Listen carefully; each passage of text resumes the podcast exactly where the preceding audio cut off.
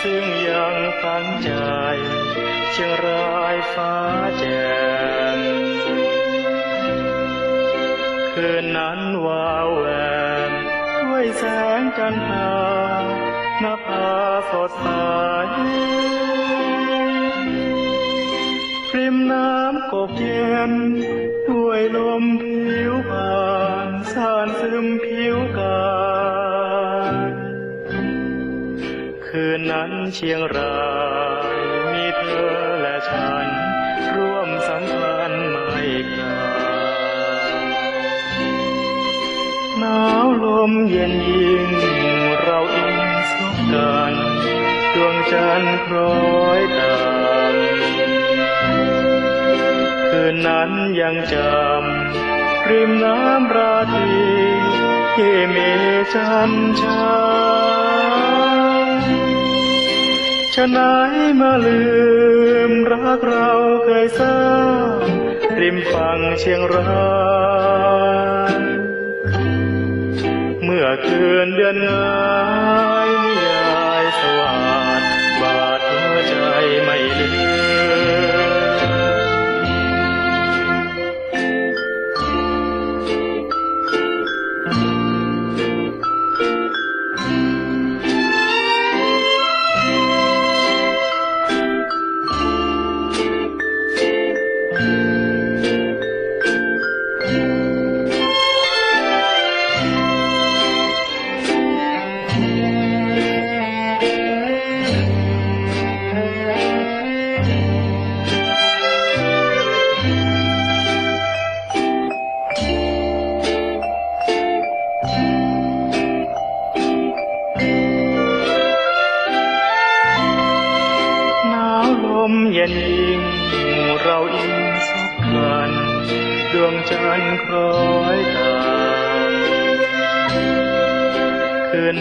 ยังจำริมน้ำราตรีที่มีจันทร์ชายฉะไหนมาลืมรักเราเคยสร้าริมฝั่งเชียงรายเมื่อคืนเดือนงายนิยายสว่างบาดหัวใจไม่ลืม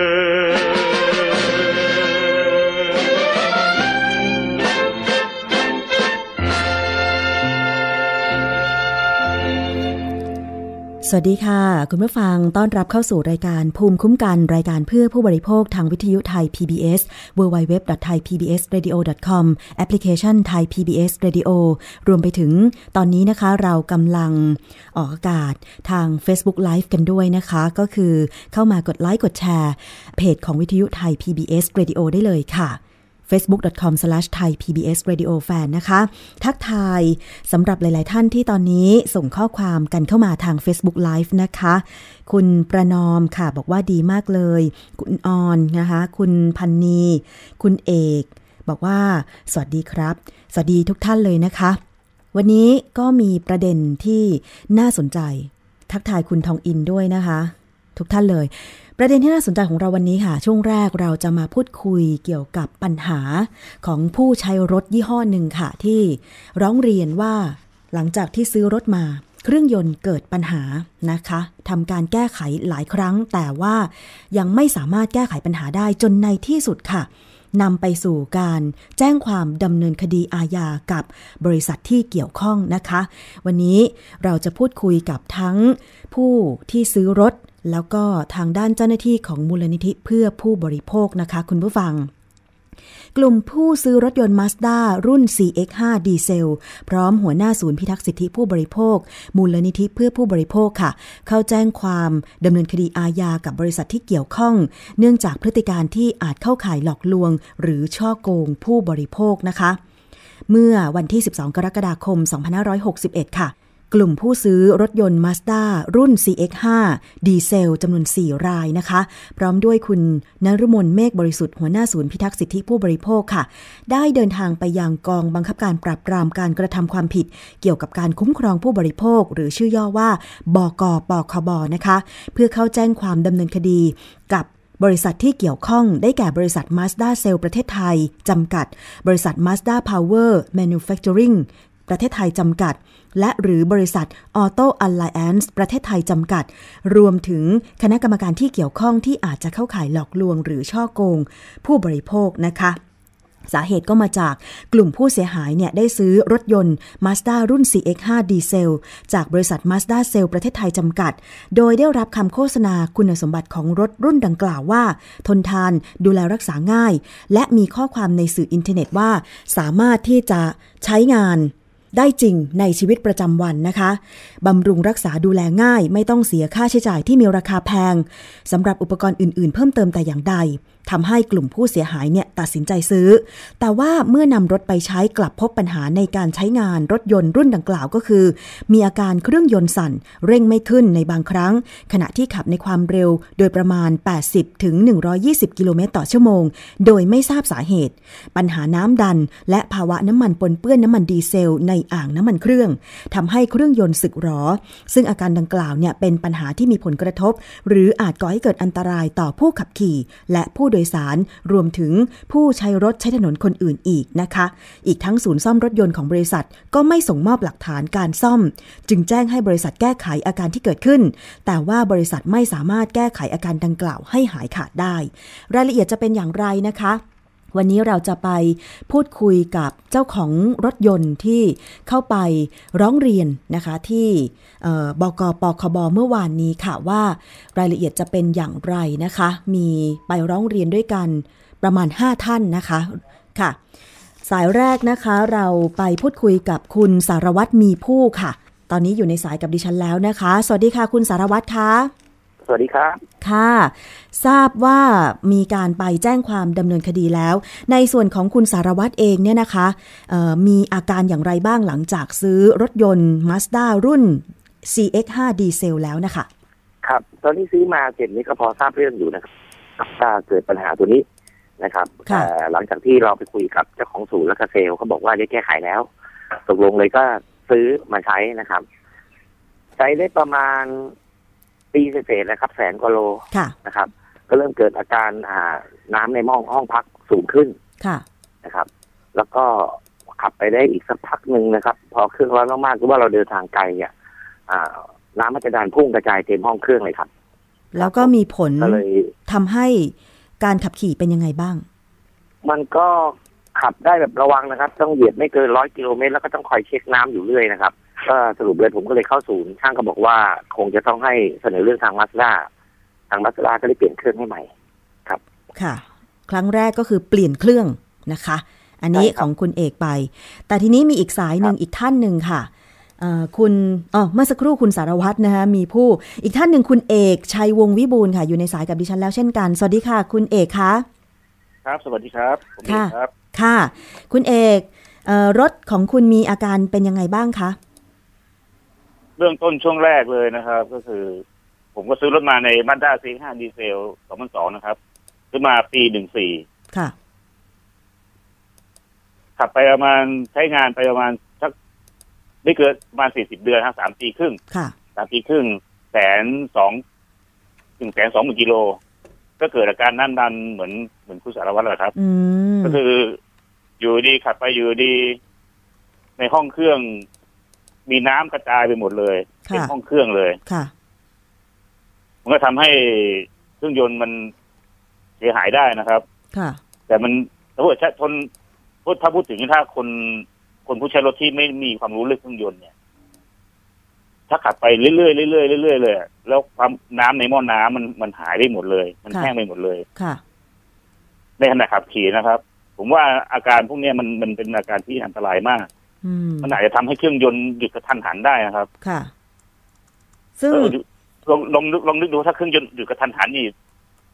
ถ้าเป็นคนที่เป็นผู้หญิงขับ ที่มีหรือคนที่ไม่มีความรู้เรื่องเครื่องยนต์เนี่ย มันน่ามันน่ากลัวมากนะฮะ ค่ะ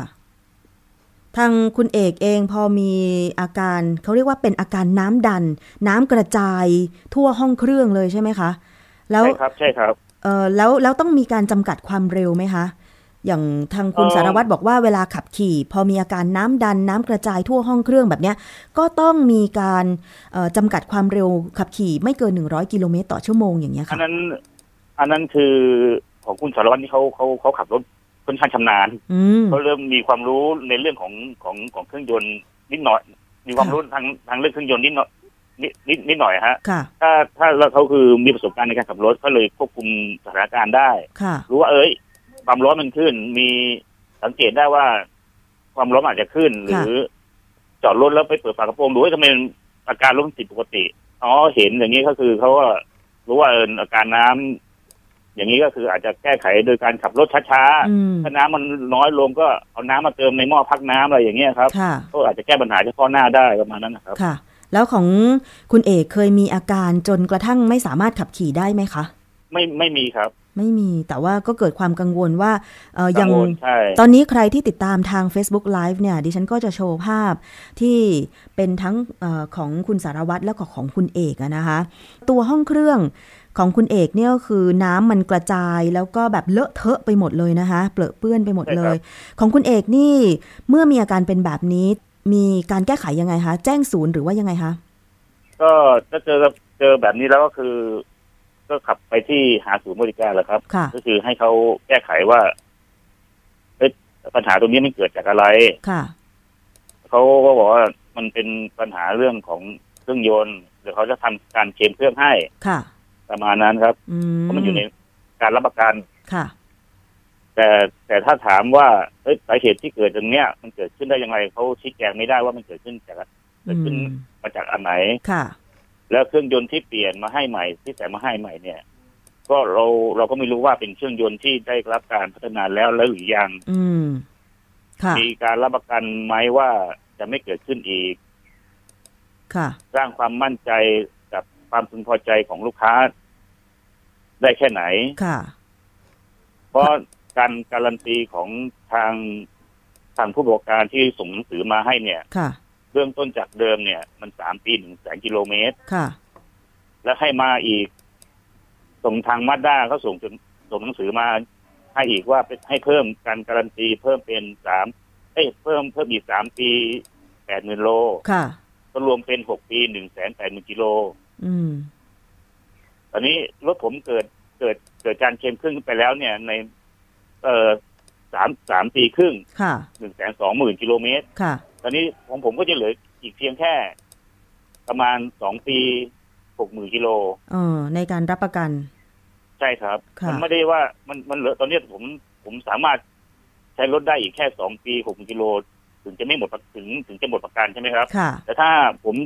เหตุการณ์เครื่องยนต์เนี่ย มันไปดันมีการเสียหายอาการเดิมอีกค่ะที่เลยเลยระยะประกันไปแล้วเนี่ยค่าใช้จ่ายตรงนี้มัน มันมันมันค่อนข้างแพงอืมทางผมเพราะว่ามันจะรับไม่ไหวค่ะ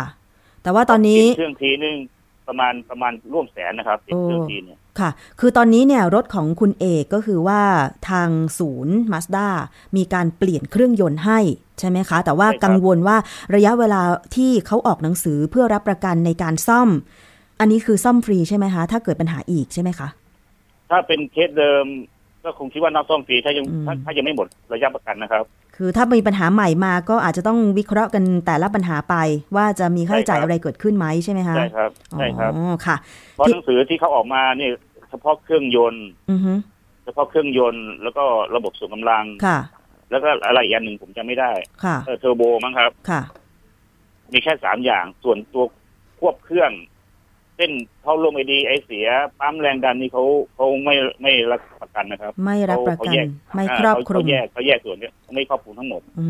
มค่ะเขาแต่ว่าครอบคลุมเฉพาะตัวเครื่องยนต์อย่างเดียวค่ะ ทีนี้มาทางฝั่งคุณสารวัตรคุณสารวัตรยังอยู่ในสายกับเรานะคะครับผมค่ะ หลังจากเปลี่ยนเครื่องไปแล้วมีปัญหาอะไรเกิดขึ้นไหมรถของคุณสารวัตรผมเพิ่งเปลี่ยนเครื่องมาได้หนึ่งเดือน แล้วก็ครบรอบจะต้องถ่ายน้ำมันเครื่องคือหนึ่งหมื่นกิโลค่ะ ก็ปรากฏว่าน้ำมันเครื่องมันล้นเกิน คือธรรมดาของรถยนต์เนี่ยอ่าช่างอาจจะใส่น้ำมันลิตรไปห้าลิตรถูกไหมฮะค่ะห้าลิตรนี่คือ full เต็มใน limit ของเครื่องค่ะเอาสมมติสมมตินะฮะอ่า แต่ตอนเนี้ยเวลาผมชักไอ้ตัวเกจวัดน้ำมันมา น้ำมันมันเพิ่มกลับเพิ่มขึ้นมาอีกจนเกือบจะถึงขีดกากบาทซึ่งไม่เขียนซึ่งมาสด้าเอ้ยลงในระบุสมุดคู่มือว่าอันตรายอืมจะต้องรีบเข้าไปติดต่อศูนย์โดยด่วนอืมค่ะผมก็เลยสงสัยว่าเอ๊ะไอ้เครื่องที่ผมเปลี่ยนมาใหม่เนี่ย ซึ่งดู series number แล้วเป็น series number ตัวเก่า ที่ผมเครื่องเพิ่งพังไปค่ะเปลี่ยนเครื่องใหม่มาให้ก็เป็น series number ตัวเก่า ผมก็คิดว่าการผลิตเครื่องยนต์ของมาสด้ายังไม่ได้ทำมาทีละเครื่องสองเครื่องค่ะทำเป็นล็อตค่ะๆครับผมผมก็คงมั่นใจว่าอนาคตมันก็จะต้องน้ำดันหรือว่าเกิดการเสียหายอีก เพราะว่าหลังจากที่ผมมาใช้ที่หนึ่งหนึ่งหมื่นกิโลเนะครับค่ะปรากฏว่าน้ำมันเครื่องมันเพิ่มขึ้นมาอีกเหมือนเดิมเอ๊ะทุกอย่างเลยครับ อืมครับ ผมก็เลยมีความมั่นใจว่า น่าจะมีปัญหาแน่นอนร้อยเปอร์เซ็นต์แล้วระยะเวลาผมก็พอๆคุณเอกครับแล้วผมเป็น body ใหม่กว่านะครับค่ะของคุณเอกเป็น body โฉมแรกปี2013ค่ะของผมนี่อ่า หลังจากที่ออกมาเสร็จโฉมนั้นเสร็จอีกประมาณ2ปี10อ่า3ปีนะครับ13ที่45ผมมาออก body นี่คือปี2016อืมอ่า เป็นโค้ด MC ปี251เอ้ยเป็นอ่าสองอ่าปี2016ค่ะนะครับ ซึ่งเป็นตัวใหม่เป็นตัวนิว พอตัวผมเสร็จก็จะเป็นตัวนิวของมาสด้าที่โฆษณาขายอยู่ทุกวันนี้ครับ อ๋อ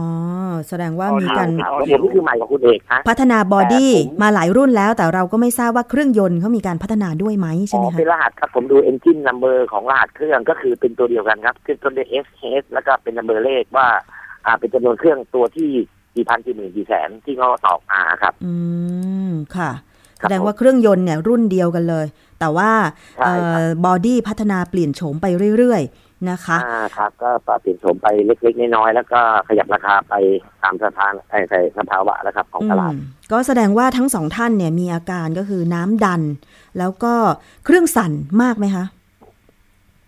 ก็ไอ้เรื่องเครื่องสั่นจะไม่ค่อยสั่นมากครับ เครื่องสั่นนี่มันจะเป็นเกิดขึ้นไงกับอ่ามาสด้าสองดีเซลค่ะของของเรานี่จะคือไม่ทราบเลยขับไปนี่คือไม่รู้ว่ามันดัน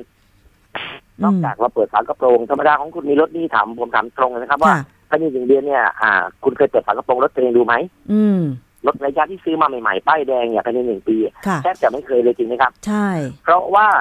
ที่เราไม่เปิด เพราะว่ารถเป็นยังใหม่อยู่ค่ะทุกอย่างมันจะฟูลเต็มหมด จะไม่ได้เกิดอาการมันน้ำแห้ง แต่กรณีที่เกิดเราไปซื้อรถมือสองที่เราไม่รู้จัก เราคงจะต้องตรวจน้ำมันเครื่องค่ะ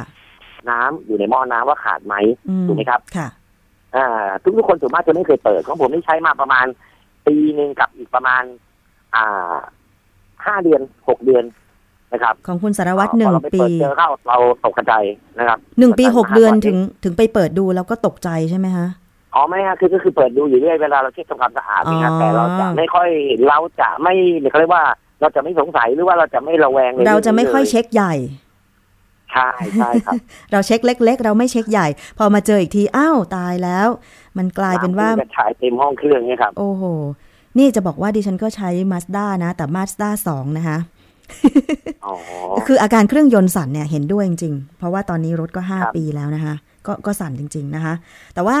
ของคุณเอกนี่ใช้มากี่ปีถึงมีอาการคะสี่สิบเดือนครับ 40เดือนก็ก็สามประมาณสามปีครึ่งสามเนอะปีครึ่ง แต่ของคุณสารวัตรครับแค่ปีกว่าๆก็เจออาการแล้ว ปีครั้งของผมใช้รถเยอะครับปีครึ่งผมวิ่งเท่าคุณเอกสามปีคอ๋รับอจำนวน คือใช้ไปแสนสองหมื่นแปดพันโลน้ำดันเลยครับโอ้ค่ะ ซึ่งปกติแล้วเนี่ย ที่ผมมั่นใจนะว่าเขาเปลี่ยนเครื่องอ่าเขาเรียกว่าแก้ไขแล้ว ค่ะคือมาด้าประคงข่าวว่าแก้ไขเรียบร้อยแล้ว อือฮึคุณสามารถออกเลยมั่นใจ อันนั้นเป็นแค่เฉพาะรุ่นแรกรุ่นแรกอืมเท่านั้น ครับอ๋อโอเค ทั้งสองท่านก็คือเอ่อสามปีบ้างปีกว่าบ้างที่เกิดปัญหา แต่ว่าระยะเวลาพอสองแสนกว่ากิโลเมตรปุ๊บ อาการน้ำดันมาเลยประมาณไม่แสใช่นครับครับไม่ใช่ไม่ใช่ครับประมาณแสนต้นๆแสครับนต้นๆเหรอคะโอ้โหไม่ใช่ไม่ใช่แสนต้นๆเลยครับมันมีมีหกหมื่นก็มีครับหกหมื่นอ่าหแสกนหมื่นแปดหมื่นก็มีครับอ๋อ สรุปแล้วนี่อาการน้ำดันนี่นะครับ เกิดทั่วประเทศผมคิดว่าโชว์รูมอ่าของมาสด้ามีทั่วประเทศ 76 จังหวัดค่ะมีข้อมูลแน่ผมนอคินดว่าแต่ละจังหวัดมีน้ำดันไม่ต่ำกว่า 5 คันหรือ 10 คันนะครับผมว่ามีเป็นร้อยคัน อืม เปลี่ยนเครื่องยนต์แล้วก็ยังไม่หาย อ่าเปลี่ยนเครื่องแล้ว แต่ก็เราตอนนี้ก็เป็นเครื่องตัวที่สองแล้วนะครับ ค่ะเปลี่ยนเครื่องตัวที่สองแล้วก็อาการเหมือนเดิมเลยนะคะครับแล้วก็แล้วที่ผ่านมามีการเอ่อรวมตัวกันระหว่างกลุ่มผู้ใช้รถยนต์ Mazda CX5 ดีเซลเนี่ยนะคะเอ่อเห็นบอกว่าเอ่อครั้งแรกนี่ไปรวมตัวแล้วร้องเรียนที่หน่วยงานไหนนะคะ ไปที่สภาทนายความในพระบรมราชูปถัมภ์ครับ ค่ะ สภาทนายความด้วยสคบไปหรือยังคะเอ่อสคบไปผมไปแจ้งไปไปไปไปลงบันทึกประจำวันส่วนตัว ไว้ครับ อ๋อ ค่ะ แล้วทางคุณสารวัตรล่ะคะ ไปที่ไหนบ้าง ก็ก็รวมตัวเข้าไปแจ้งทางสคบแล้วอ๋อครับ แต่ทางสคบก็คือเรียกทางอ่า อ่าทางฝ่ายผลิตคือมาด้ามาให้มาเจรจากันแต่ทางมาด้าก็คือไม่ไม่ปฏิเสธก็คือไม่ปฏิเสธครับคือไม่มีคนมาเลย อืมค่ะ ตอนที่เราไปร้องเรียนสคบไม่มีใครมาติดต่อหรือว่ามาเคลียร์ทั้งสองท่านมีข้อร้องเรียนอะไรบ้างตอนที่ไปยื่นที่สคบนะคะ ก็ส่วนมากทางทางทางกลุ่มเลยก็คืออยากจะทราบว่าให้มาสด้ามาชี้แจงว่าสาเหตุที่เป็นอยู่เนี่ย มันเป็นเพราะอะไรค่ะนะครับเป็นเพราะอะไรค่ะสาเหตุเกิดมันเป็นเพราะอะไรหนึ่งจากตัวรถค่ะสองจากการที่เราขับใช้งานอือฮึนะครับ ก็ก็ไม่ได้รับคำตอบจากทางมาสด้านะครับ ไม่ชี้แจงเลยใช่ไหมคะ ไม่แล้วชี้แจงอะไรเลย ผู้ใช้ที่รวมกลุ่มกันทุกรายก็คือยังมีอาการเหมือนเดิม ใช่ไหมคืคะอตอนนี้เริ่มจะแจ้งแจ้งเข้ามาในกลุ่มเพราะเพราะว่าเราจะเปิดกลุ่ม อ่ากลุ่มกลุ่มไลน์เป็นไลน์กลุ่มนะครับสมาชิกที่มีรถมาสด้าก็คือจะมาลงชื่อเข้าร่วมเป็นสมาชิก ก็ทยอยแจ้งมาแล้วครับอืมเดือนหนึ่งคันบ้างสองคันบ้าง แต่ละคนก็จะมาถามในกลุ่มว่า เป็นแล้วจะต้องทำยังไงต้องเสียค่าใช้จ่ายอะไรบ้างมันมีหลายเคสนะครับอืมอย่างของผมนี่คือไม่เสียเงินเลยค่ะแต่บางท่านก็อาจจะไปเจอเสียของเหลว ก็คือเสียพวกอ่าน้ำยาหม้อน้ำอืมเสียน้ำมันเครื่องค่ะอะไรอย่างเงี้ยครับ ดิฉันถามเป็นความรู้ครับนิดนึงคือเครื่องยนต์ดีเซลเนี่ยเมื่อก่อนเขาก็จะใช้ในเอ่อรถกระบะใช่ไหมคะ แต่พอนำเครื่องยนต์ดีเซลมาใช้ในรถเก๋งเนี่ย ความแตกต่างมันเป็นยังไงคะสองท่านช่วยอธิบายหน่อยนะคะ มันมันไม่แตกอ่าต่างครับส่วนความคิดของผมนะครับค่ะอ่าถ้าเกิดเป็นรถดีเซล เนี่ย ดีเซลนี่ถือว่าเป็นการพัฒนาถึงขั้นสุดยอดแล้วในโลกนี้ค่ะ ในโลกนี้เลยนะครับผมค่ะเอาเอาตอนเนี้ยเนี่ยคือในโลกเนี้ย ดีเซลเป็นเครื่องที่พัฒนาสุดยอดสุดกว่านี้แล้วไม่มีดีกว่านี้อีกแล้วค่ะพัฒนาสามารถเอามาใส่รถเก๋งได้ คือตอนนี้ทางยุโรปอ่ารถค่ายยุโรปนี่ไม่ว่าจะเป็นเบนซ์เป็นบีเอ็มหรือว่าจะเป็นรถอะไรแพงๆนะครับใช่ครับจะใส่เครื่องดีเซลไม่ได้มีเครื่องยนต์ดีเซลหมดอืมขับเป็นเครื่องยนต์ดีเซลหมดมลภาวะไม่ได้ยินเสียงมลภาวะเป็นพิษต่ำครับ ค่ะ นี่คือข้อดีของมันถ้ามีการพัฒนาที่สมบูรณ์แบบใช่ไหมคะใช่ครับใช่ครับ อืม แต่ว่าสิ่งที่ผู้ใช้รถยนต์ดีเซลเอ่อ Mazda CX5 เรียกร้องไปให้ทางบริษัท Mazda ประเทศไทย ชี้แจงว่ามันเกิดจากอะไร และจะมีหนทางแก้ไขไหมก็ยังไม่ได้รับคำตอบ จนสุดท้ายใช่ครับนำมาสู่การเข้าไปแจ้งความที่บกปคบช่วยเล่าให้ฟังหน่อยค่ะว่า การดำเนินการของเราเป็นยังไงบ้างเราเมื่อวานเมื่อวานก็ได้ไปยื่นเอกสารกับทางไปพร้อมกับมูลนิธิแล้วก็แล้วก็ทนายนะครับค่ะไปไปไปยื่นเอกสาร ให้ไว้ก่อนค่ะเพื่อแล้วก็ชี้แจงรายละเอียดต่างๆที่เกิดขึ้น แล้วก็เดี๋ยวรอรอเดี๋ยวเราทางเราก็ต้องรอรอว่าทางเขาจะรับฟ้องหรือไม่รับฟ้องนะครับแค่นั้นนะครับ ค่ะ แล้วสิ่งที่เอ่อเรียกร้องไปยังเหมือนเดิมไหมทางกลุ่มผู้ใช้เหมือนเดิมครับเหมือนเดิม ก็ก็ก็เหมือนกับว่าข้อเรียกร้องคือขอให้ชี้แจง แล้วก็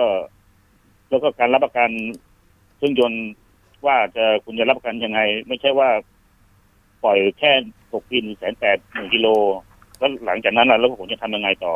รถอืมคันราคาต้องล้านหกล้านเจ็ดไม่ใช่เครื่องใช้ไฟฟ้าราคาสามสี่พันเสียแล้วคว้างทิ้งอืมค่ะ จริง ๆ แล้วก็ไม่เคย ไม่เคยมีข้อเรียกร้องว่าจะต้องเปลี่ยนรถหรืออะไร แต่ว่าทั้งสองท่านเนี่ยได้รับการเปลี่ยนเครื่องยนต์ แต่อาการกลับมาคงเดิมก็เลยอยากจะขยายระระยะเวลารับประกันแบบนี้ใช่ไหมคะอันนั้นอันนั้นอันนั้นส่วนหนึ่งครับแต่ค่ะตอนนี้ตอนนี้ผมยังยังบอกไม่ได้ว่าเขาเขาต้องมาเจรจากันก่อนนะครับอ๋อต้องมาพูดคุยต่อรองกันก่อน ผมตอนนี้ผมยังยังยื่นข้อเสนอใช้ไม่ได้ในอือฮึต้นต้นจริงๆแล้วเนี่ย ทางถ้าทางในหลักทางถูกต้องแล้วเนี่ยไอ้เครื่องยนต์เสียหายเนี่ย มันโอกาสน้อยมากนะฮะที่จะเป็นค่ะคุณผมขับรถขับรถกันมาสิบปี เครื่องยนต์ขับมาใช้ดีเซลทั่วไปเนี่ยสิบปียี่สิบปียังไม่เคยมีอาการแบบนี้ในภายในสามปีค่ะ เครื่องยนต์หลวมอะไรเขาแค่ตีปอกเปลี่ยนปอกเปลี่ยนลูกสูบอันนี้อะไรเครื่องพังน้ำดันออกมานอกเครื่องค่ะ มันมันมันผิดปกติอะครับ มันค่ะ ต่างประเทศเขาเขาเขาก็ recall ไปเรียบร้อยแล้วคุณแต่ประเทศไทยนี่ทำไมทำไมเขาไม่ถึงไม่ recall ไม่เรียน recall แล้วไม่ชี้แจงเรื่องเอกสารว่า เออรถรุ่นนี้มีปัญหานะใครที่ซื้อรถไปเนี่ยนำรถเขาก็มาตรวจสอบค่ะจะได้ทำเปลี่ยนเปลี่ยนเครื่องยนต์ให้ ไม่ใช่ว่าปล่อยให้ผู้ประกอบผู้ใช้รถเนี่ยเสียหายแล้วเข้าไปเปลี่ยนเครื่องเองค่ะมันมันมันผิดเนี่ยผิดวิธีอะครับค่ะในเมื่อทางมาสด้าเขารู้อยู่แล้วว่าเออรถคุณมีปัญหาทำไมคุณไม่จัดการเรียกรถเข้าไปรีคอร์เช็คอืมอืม ให้กับผู้ซื้อรถไงค่ะปล่อยให้ผู้รถประประชนปัญหากันเอง รถเสียก็ค่อยเข้าไปที่ศูนย์อืมเปลี่ยนเครื่องให้แล้วก็จบ ค่ะ แล้วเปลี่ยนเครื่องให้มาแล้ว เครื่องที่คุณเสียมาให้ คุณก็ต้องชี้แจงว่าเออเป็นเครื่องที่พัฒนาแล้วเป็นเครื่องรับประกันเลยว่าไม่มีการไม่มีโอกาสได้เกิดขึ้นอีกใช่ไหมครับ นี่คุณไม่ชี้แจงเอกสารเลยเลยแค่เปลี่ยนเครื่องฟรีจบ อืม ค่ะ ก็อยากจะให้มีการเรียกรถรุ่นเอ่อ CX5 ดีเซลทั้งหมดเนี่ยไปเช็คที่ศูนย์เลย เพื่อเป็นการรับประกันคนอื่น ๆด้วยนะคะ คือไม่ถึงกับขั้นรับประกันใช่ครับคือใจเอ่อไขข้อสงสัยสร้างความมั่นใจสร้งความให้กับลูกค้าค่ะ มีท่านที่ชมอยู่ทาง Facebook Live เพจวิทยุไทย PBS นะคะ คุณมัมมี่ บอกว่าใช้ Mazda 3เครื่อง2,000 จะเป็นไหมไม่เคยเช็คเลย อันนี้ไม่น่าจะเกี่ยวนะคะ เพราะว่าที่ร้องเรียนไปก็คือรุ่น CX5 ดีเซลนะคะ แต่ว่าอย่าง Mazda 3 Mazda 2 นี่ก็ยังไม่มีการร้องเรียน อันนั้นก็คิดว่าทางที่ดีที่สุดก็ควรจะต้องไปเช็คนะคะ ทั้งสองท่านคุณเอกแล้วก็ทางคุณสารวัตรมีอะไรจะฝากตรงนี้ไหมคะ นอกจากข้อเรียกร้องต่างเอ่ยก่อนก็ได้ครับๆค่ะ เชิญเลยค่ะคุณคุณเอกก่อนก็ได้ค่ะ อ่า คือมันมันมันเสียเสียความรู้สึกเนาะซื้อรถมาใช้คันทั้งร้านร้านผมท่านเจ็ดแล้วมาเสียมีปัญหาภายในสามปีมีปัญหาแล้วค่ะมันมันไม่ มันไม่น่าใช่ ไอ้รถที่ซื้อรถที่เขามาซื้อรถมารุ่นนี้มาใช้เนี่ย เพราะในการในการโฆษณาของเขาอะเนาะค่ะว่า เออ ประหยัดน้ำมัน สมรรถนะดี การบำรุงรักษาตามค่ะ แต่มันพอเรามาใช้แล้วมันไม่ใช่อะมันมันไม่ใช่อะมันมันบางทีเชื่อโฆษณามากไม่ได้ไงค่ะ มาซื้อมาใช้แล้วมาเจอตัวเอง คือผมก็ขับรถมาชีวิตผมเนี่ยขับรถมาก็ห้าหกคันแล้วเนาะค่ะ จะเป็นดีเซลส่วนใหญ่ ไม่เคยมีปัญหาแบบเนี้ยโอ้มาเจอไอ้คันนี้แหละไอ้คันเนี้ยไม่ไม่ไม่เคยคิดที่จะซื้อมาใช้นะค่ะ แต่มาชอบว่าเออรถเขาได้รางวัลดีไซน์ยอดเยี่ยม เครื่องยนต์ ทันสมัยที่สุดในโลก ค่ะ มาซื้อมาใช้นี่มันเหมือน มันไม่ทนเหมือนคูโบต้า คือดิฉันเข้าใจคุณเอกเลยนะ ความที่เราใช้เครื่องยนต์ดีเซลมาตลอดเราก็เลยมั่นใจในในสมรรถนะว่าไม่จุกจิกจู้จี้ว่าอย่างนั้นเถอะไม่เหมือนเครื่องยนต์ใช่เบครับนซินใช่ครับใช่ไหมคะอันนี้ดิฉันเข้าใจใช่ครับนะคะแต่ว่าพอมาเจอแบบนี้ปุ๊บอ้าวมันไม่ใช่อย่างที่เราคิดนี่ แล้วคุณโฆษณาทำไมล่ะ แล้วคุณก็ไม่ไขข้อกระจ่างหลังจากที่พวกเรามีข้อร้องเรียนด้วย อันนี้คือสิ่งที่คาใจด้วยใช่ไหมคะ เลยนำคุณเนี่ยเหมือนเหมือนคุณอยู่ในถ้ำเลยอืมไม่ออกมาเจอผู้เจอคนเลย ไปเทียบกับในถ้ำเลยนะคะ อะทางคุณสารวัตรล่ะคะแต่ผมก็ก็อยากฝากนะครับ ถ้าเกิดทางอ่าฝ่ายทีมงานเมคานิกหรือว่าผู้บริหารของมาสด้าถ้าเกิดได้ยินข่าวอ่าจากไทยทีบีเอสเองหรือว่าจากอ่าสื่อต่างๆนะครับ ก็อยากจะให้เขามาสนใจบ้างนะครับ เพราะว่าสินค้าเราให้ความไว้วางใจในในผลิตภัณฑ์ของเขาของเขาแล้ว ก็อยากให้เขามาสนใจในสิ่งที่เราเกิดประสบปัญหาอยู่นะครับ ไม่ใช่ว่าปล่อยเราลอยแพคือ อ่าเสียมาอ่าเดี๋ยวกูซ่อมให้จบไป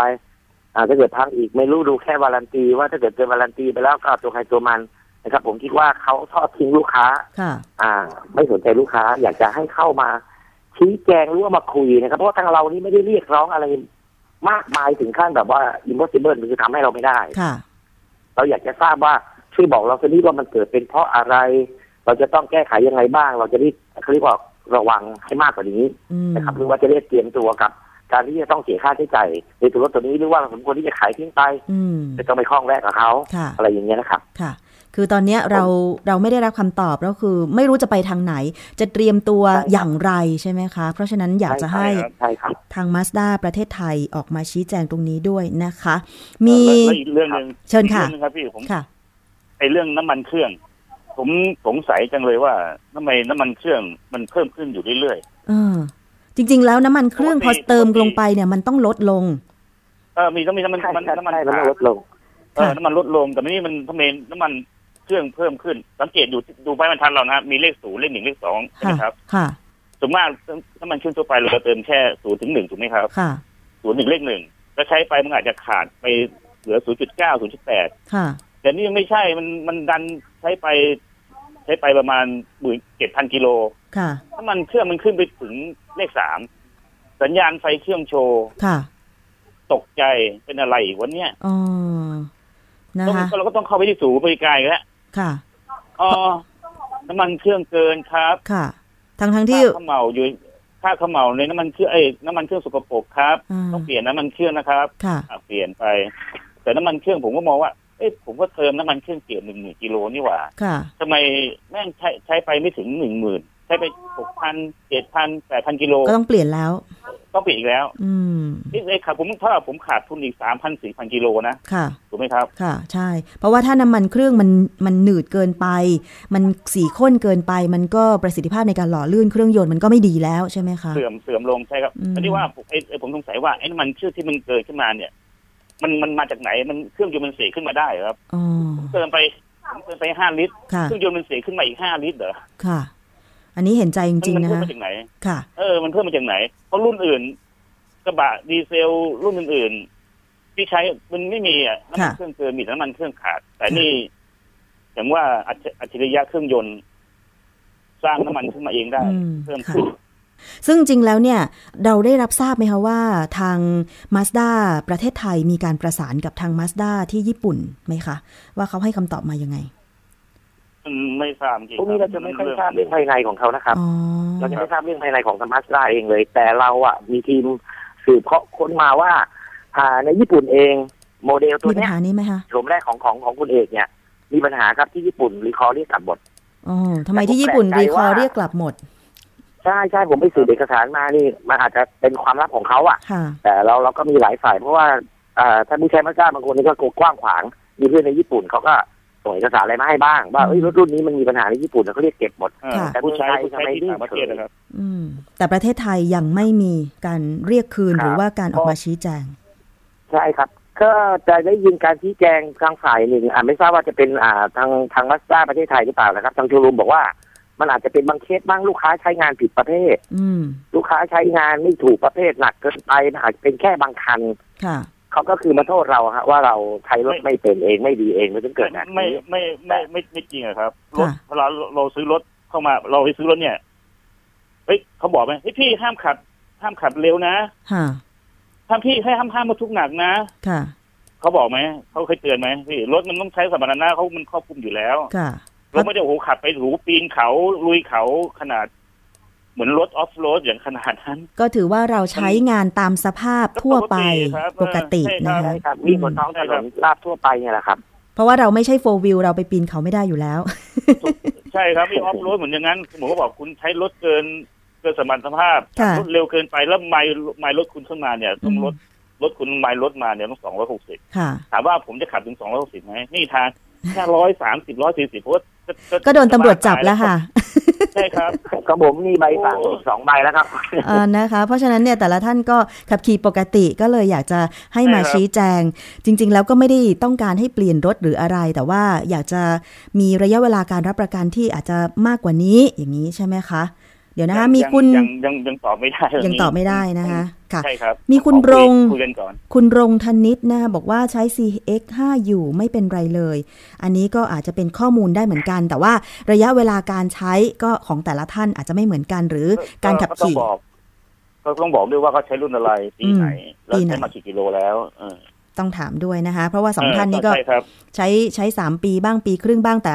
แสนกว่ากิโลเมตรนี่ก็มีเริ่มมีอาการนะคะ เอาละค่ะ ขอบคุณสองท่านมากเลย เพราะว่าเดี๋ยวเราขอเข้าสายทางคุณนฤมลนิดหนึ่งเกี่ยวกับการดำเนินการของทางคดีนะคะ ขอบคุณคุณสารวัตรมีผู้คุณเอกชัยวงศ์วิบูลย์ค่ะครับขอบคุณครับครับผมค่ะ ขอบคุณครับ สวัสดีค่ะ เอาละค่ะ เดี๋ยวสักครู่หนึ่งนะคะ เราจะไปพูดคุยกับทางคุณนฤมลเมฆบริสุทธิ์ หัวหน้าศูนย์พิทักษ์สิทธิผู้บริโภคนะคะ ที่นำผู้เสียหายกลุ่มผู้ใช้รถยนต์ Mazda CX5 ดีเซล หลาย ๆ ท่านไปร้องเรียนนะคะ ไปแจ้งความดำเนินคดีที่บกปคบนะคะ เพื่อที่จะให้ดำเนินการอย่างใดอย่างหนึ่งกับทางผู้เกี่ยวข้องทุกท่านเลยนะคะ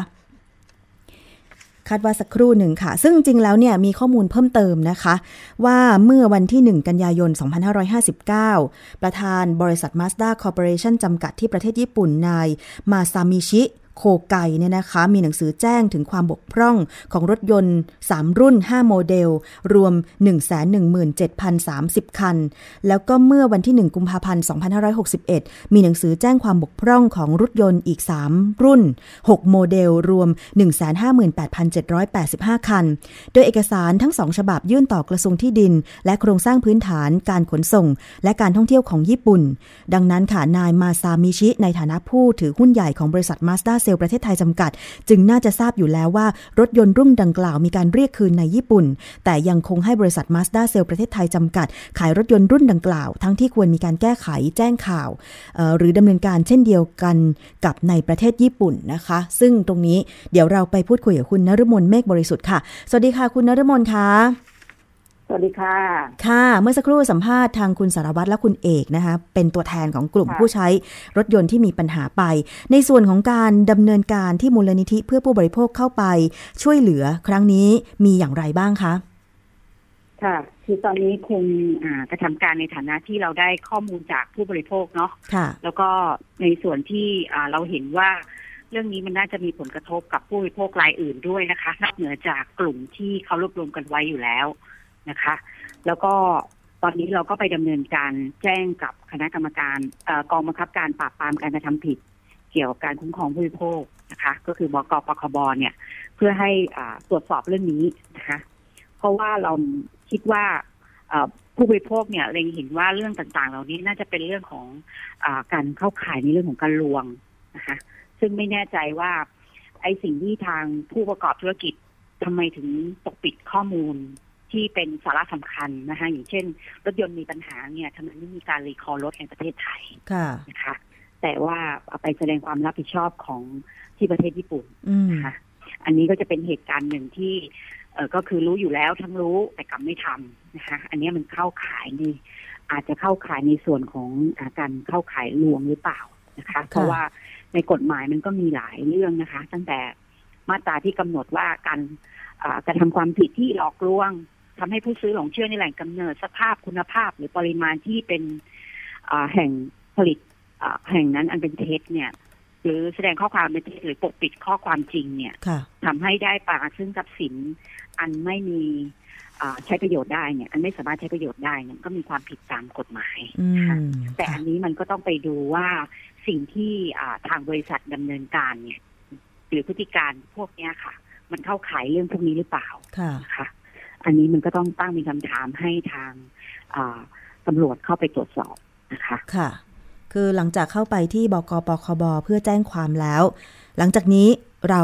จะดำเนินงานยังไงต่อไปคะเราต้องรอทางตำรวจก่อนไหมคะใช่ค่ะ เมื่อวานนี้ที่อ่าคุยกับทางอ่าสารวัตรสอบสวนเนี่ยท่านก็บอกว่าเดี๋ยวจะต้องมาตรวจสอบข้อเท็จจริงนะคะ แล้วก็ถ้าเห็นว่ามันเป็น การกระทำที่เข้าข่ายมีความผิดตามกฎหมายเนี่ย ท่านก็จะดำเนินคดีอืนะคะมค่ะแต่ว่าก็ต้องอามีการรวบรวมหรือการดำเนินการในอ่าส่วนการตรวจสอบก่อนนะคะค่ะถึงจะดำเนินการในเรื่องอื่นได้ค่ะ เมื่อสักครู่ที่คุยกับผู้ใช้รถยนต์ที่มีปัญหาทั้งสองท่านก็บอกตรงกันนะคะว่า ข้อเรียกร้องเนี่ยจริงๆ ไม่มีอะไรมากเลย อยากจะได้ทราบข้อเท็จจริง ว่ามันเกิดจากสาเหตุอะไรอาการน้ำดันเนี่ยนะคะหรือว่าอาการ เขาเรียกว่าเป็น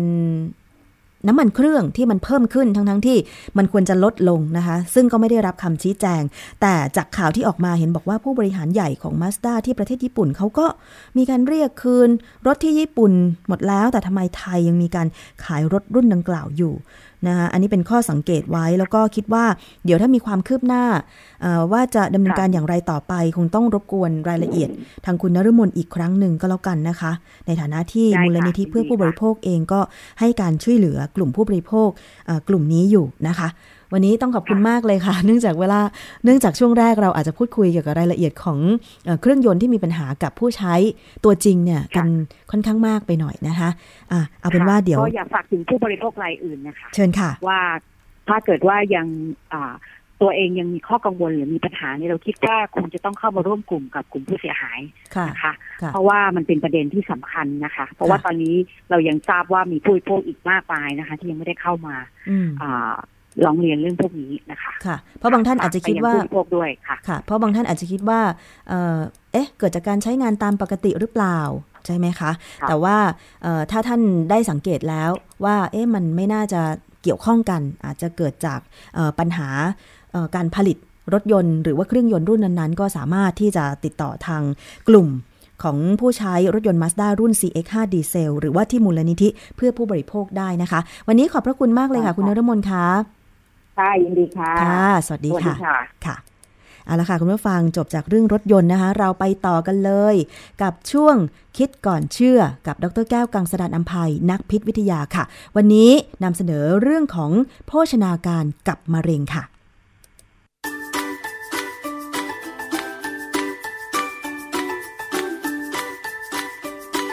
ช่วงคิดก่อนเชื่อ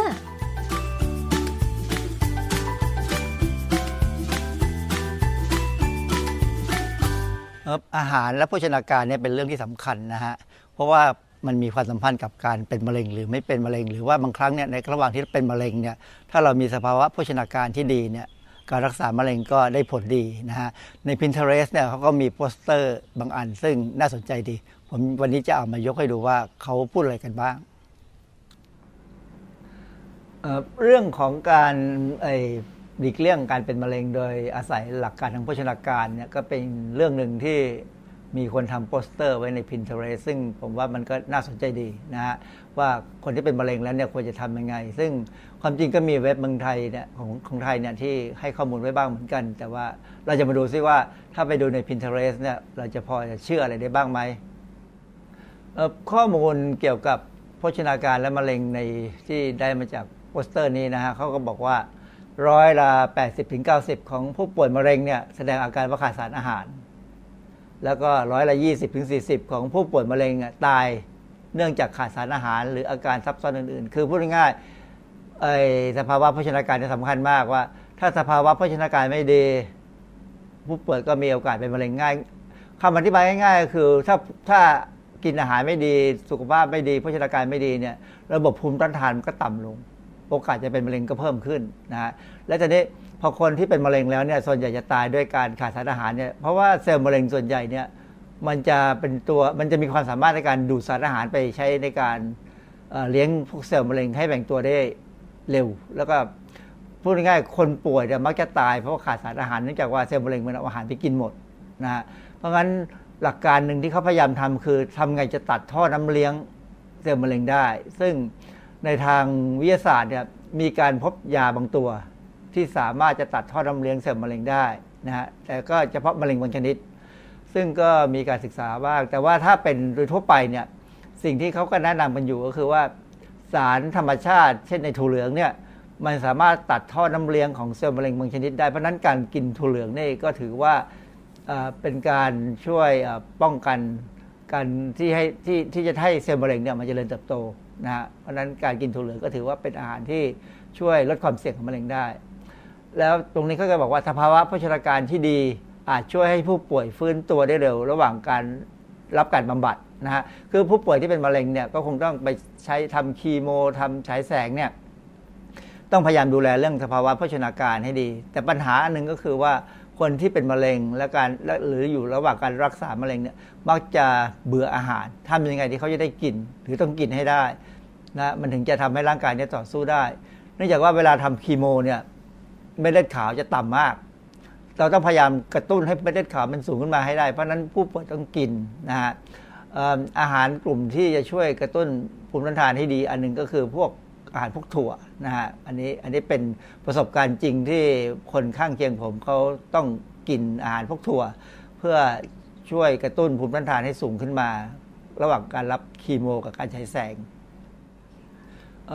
ถ้าเราเข้าไปใน Google เนี่ย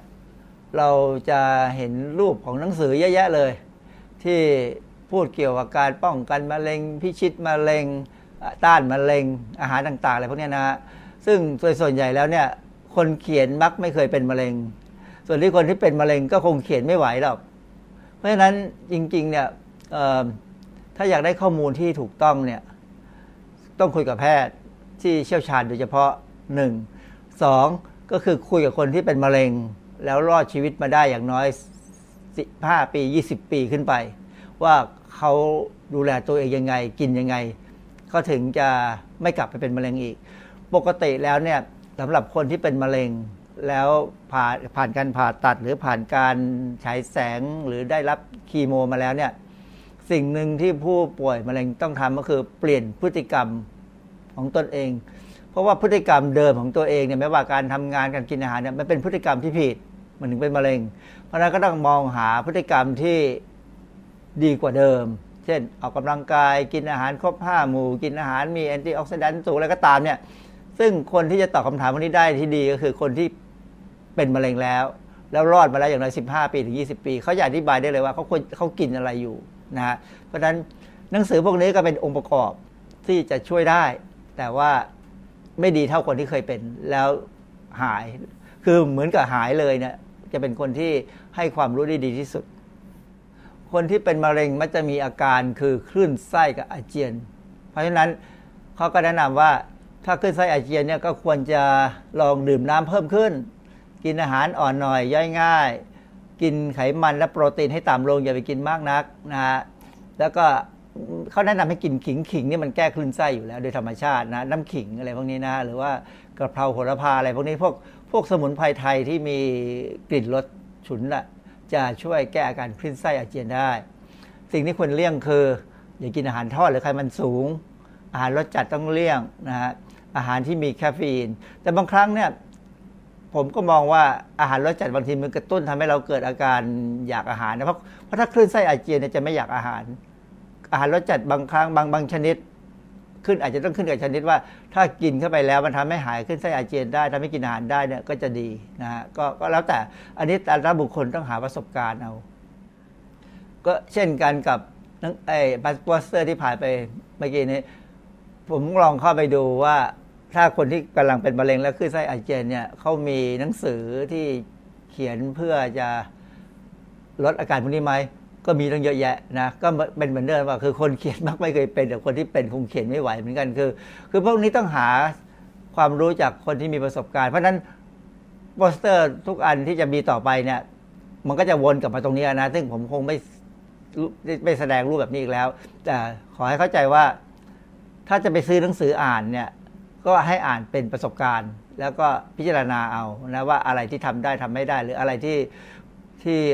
ควรจะเชื่อหรือไม่เชื่อนะฮะคือต้องต้องพยายามพิจารณาหน่อย เพราะว่าบางเล่มเนี่ยเขาสอนอะไรประหลาดประหลาด ซึ่งเขาก็ไปลอกฝรั่งมานะฮะเพราะนั้นก็ต้องพิจารณาให้ดี คนเขียนบางคนนี่ไม่ได้มีความรู้ที่จะเขียนเลย ก็ไปอ่าน เว็บไซต์ฝรั่ง หรืออ่านเว็บไซต์คนไทยมาแล้วจับแพะชนแกะมาเขียน หนังสือพวกนี้มีเยอะมากนะฮะคนที่เป็นมะเร็งเนี่ยกำลังรักษาเนี่ยมักจะมีอาการท้องไส้ปั่นป่วนเขาก็แนะนำว่าให้พยายามกินแคลเซียมเพิ่มนะเพิ่มโดยประมาณ แต่ว่าความจริงแคลเซียมที่กินเนี่ยรูปที่เขาแนะนำแนะนำเนี่ยคือนมนะเพราะฉะนั้นเพราะนมนี่เป็นแหล่งของแคลเซียมก็ก็ควรจะกินแคลเซียมจาก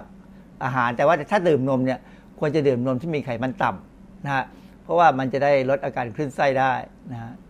แล้วก็ควรเลี่ยงอย่างน้อยน้ำบัลลมนี่อย่าไปกิน อย่าไปดื่มนะน้ำบัลลมอาหารทอดมันมันบุหรี่เหล้าคาเฟอีน อาหารดิบๆนะอย่างเช่นอาหารญี่ปุ่นเนี่ยคงจะต้องหลบๆหน่อยนะฮะบางครั้งถ้าท้องไส้เป็นปั่นป่วนเนี่ยอาหารมีไขมันมีใยอาหารสูงเช่นพวกผักผลไม้บางทีก็ต้องหยุดเหมือนกันนะฮะเพราะไม่งั้นมันจะลำบากเนื่องจากว่าผักผลไม้จะกระตุ้นการขยับตัวของ ของท่านอาหารด้วยนะฮะหรืออาหารที่มีกรดสูงบางอย่างก็ไม่ควรจะกินตอนนี้ คือคือต้องดูอาการคือผักผลไม้เนี่ยควรกิน แต่ว่าต้องดูจังหวะแล้วว่าช่วงที่ท้องไส้ไม่ปั่นป่วนถึงจะกิน แต่ถ้าท้องไส้ปั่นป่วนเนี่ยก็คงต้องหยุดไปแป๊บนึงก่อน คนที่ป่วยมะเร็งบางอย่างเนี่ยมักจะมีปัญหาของอาการเจ็บปากเจ็บคอ ซึ่งอันนี้จริงๆ มันก็เป็นตัวหนึ่งที่ทำให้กินอาหารไม่ค่อยลงนะฮะเขาก็แนะนำว่าควรลองอาหารเหลว อาหารนิ่มหน่อยไขมันถ้ากินไขมันเนี่ยต้องคือเราเราเลี่ยงไขมันไม่ได้ต้องมีบ้าง ก็พยายามกินไขมันที่เป็นมีที่ที่เขาบอกไขมันเพื่อสุขภาพ พวกกรดกรดไขมันน้ำมันที่มีกรดไขมันไม่อิ่มตัวสูงเช่นพวกน้ำมันถั่วเหลืองน้ำมันอย่างนี้เขามองอย่างนี้เขาอย่างรูปนี้ก็เป็นอะโวคาโด แต่มันค่อนข้างจะแพงไงนะฮะเพราะฉะนั้นเราอาจจะเลี่ยงไปไปกินไขมัน ลำค่าถั่วเหลืองอะไรก็ได้ ไม่ไม่หนึ่งก็ต้องเป็นกินที่มาจากอะโวคาโดนะเขาแนะนำให้ลองน้ำผึ้งด้วย เพื่อแก้ปัญหาเจ็บปากเจ็บคอ แล้วก็ควรจะเลือกอาหารรสจัดกรดสูง อาหารแข็งกรอบนะฮะพวกนี้อาจจะมีปัญหาทำให้เจ็บปากเจ็บคอได้ บุหรี่เหล้านี่จริงๆ ควรจะเลิกเลยนะฮะเมื่อเป็นมะเร็งแล้วเนี่ยของพวกนี้ก็ตัดขาดไปเลย อย่าไปสนใจมันสิ่งที่มักจะพบในคนที่เป็นมะเร็งคือท้องเสียนะฮะ ก็มีเยอะแยะมากที่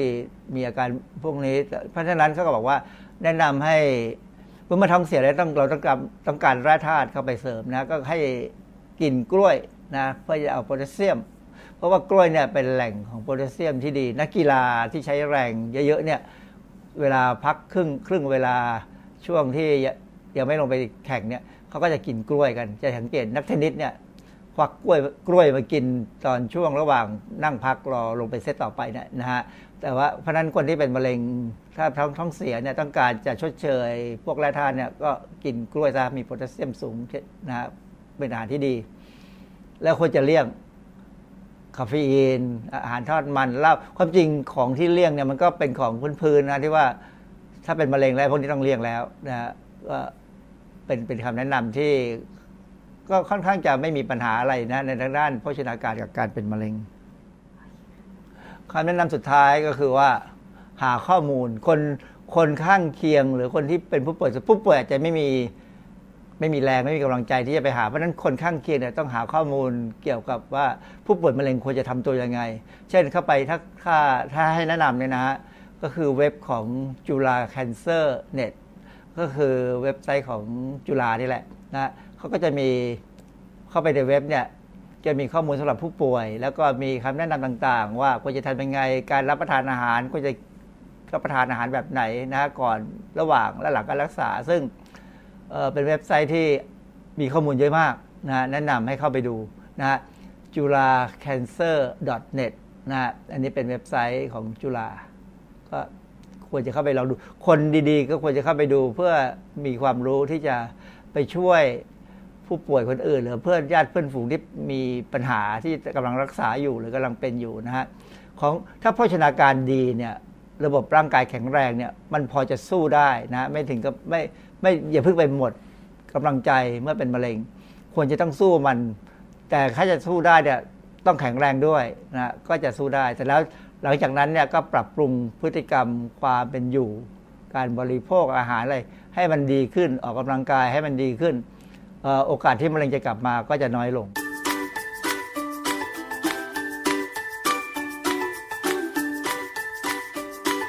ช่วงคิดก่อนเชื่อ